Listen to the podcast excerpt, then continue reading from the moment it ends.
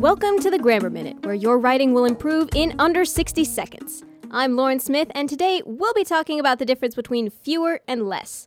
I've spotted this mistake on big name company paperwork, advertisements, and labels, so do yourself a favor and sound smarter than them.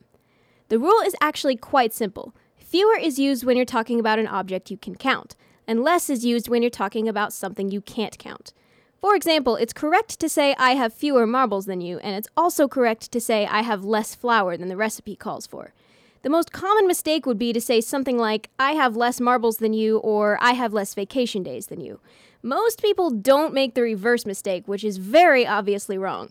I have fewer milk than the recipe calls for doesn't make any sense. That's Lauren Smyth with your Grammar Minute. Visit www.laurensmythbooks.com for more grammar tips and tricks, and that's Smith spelled with a Y.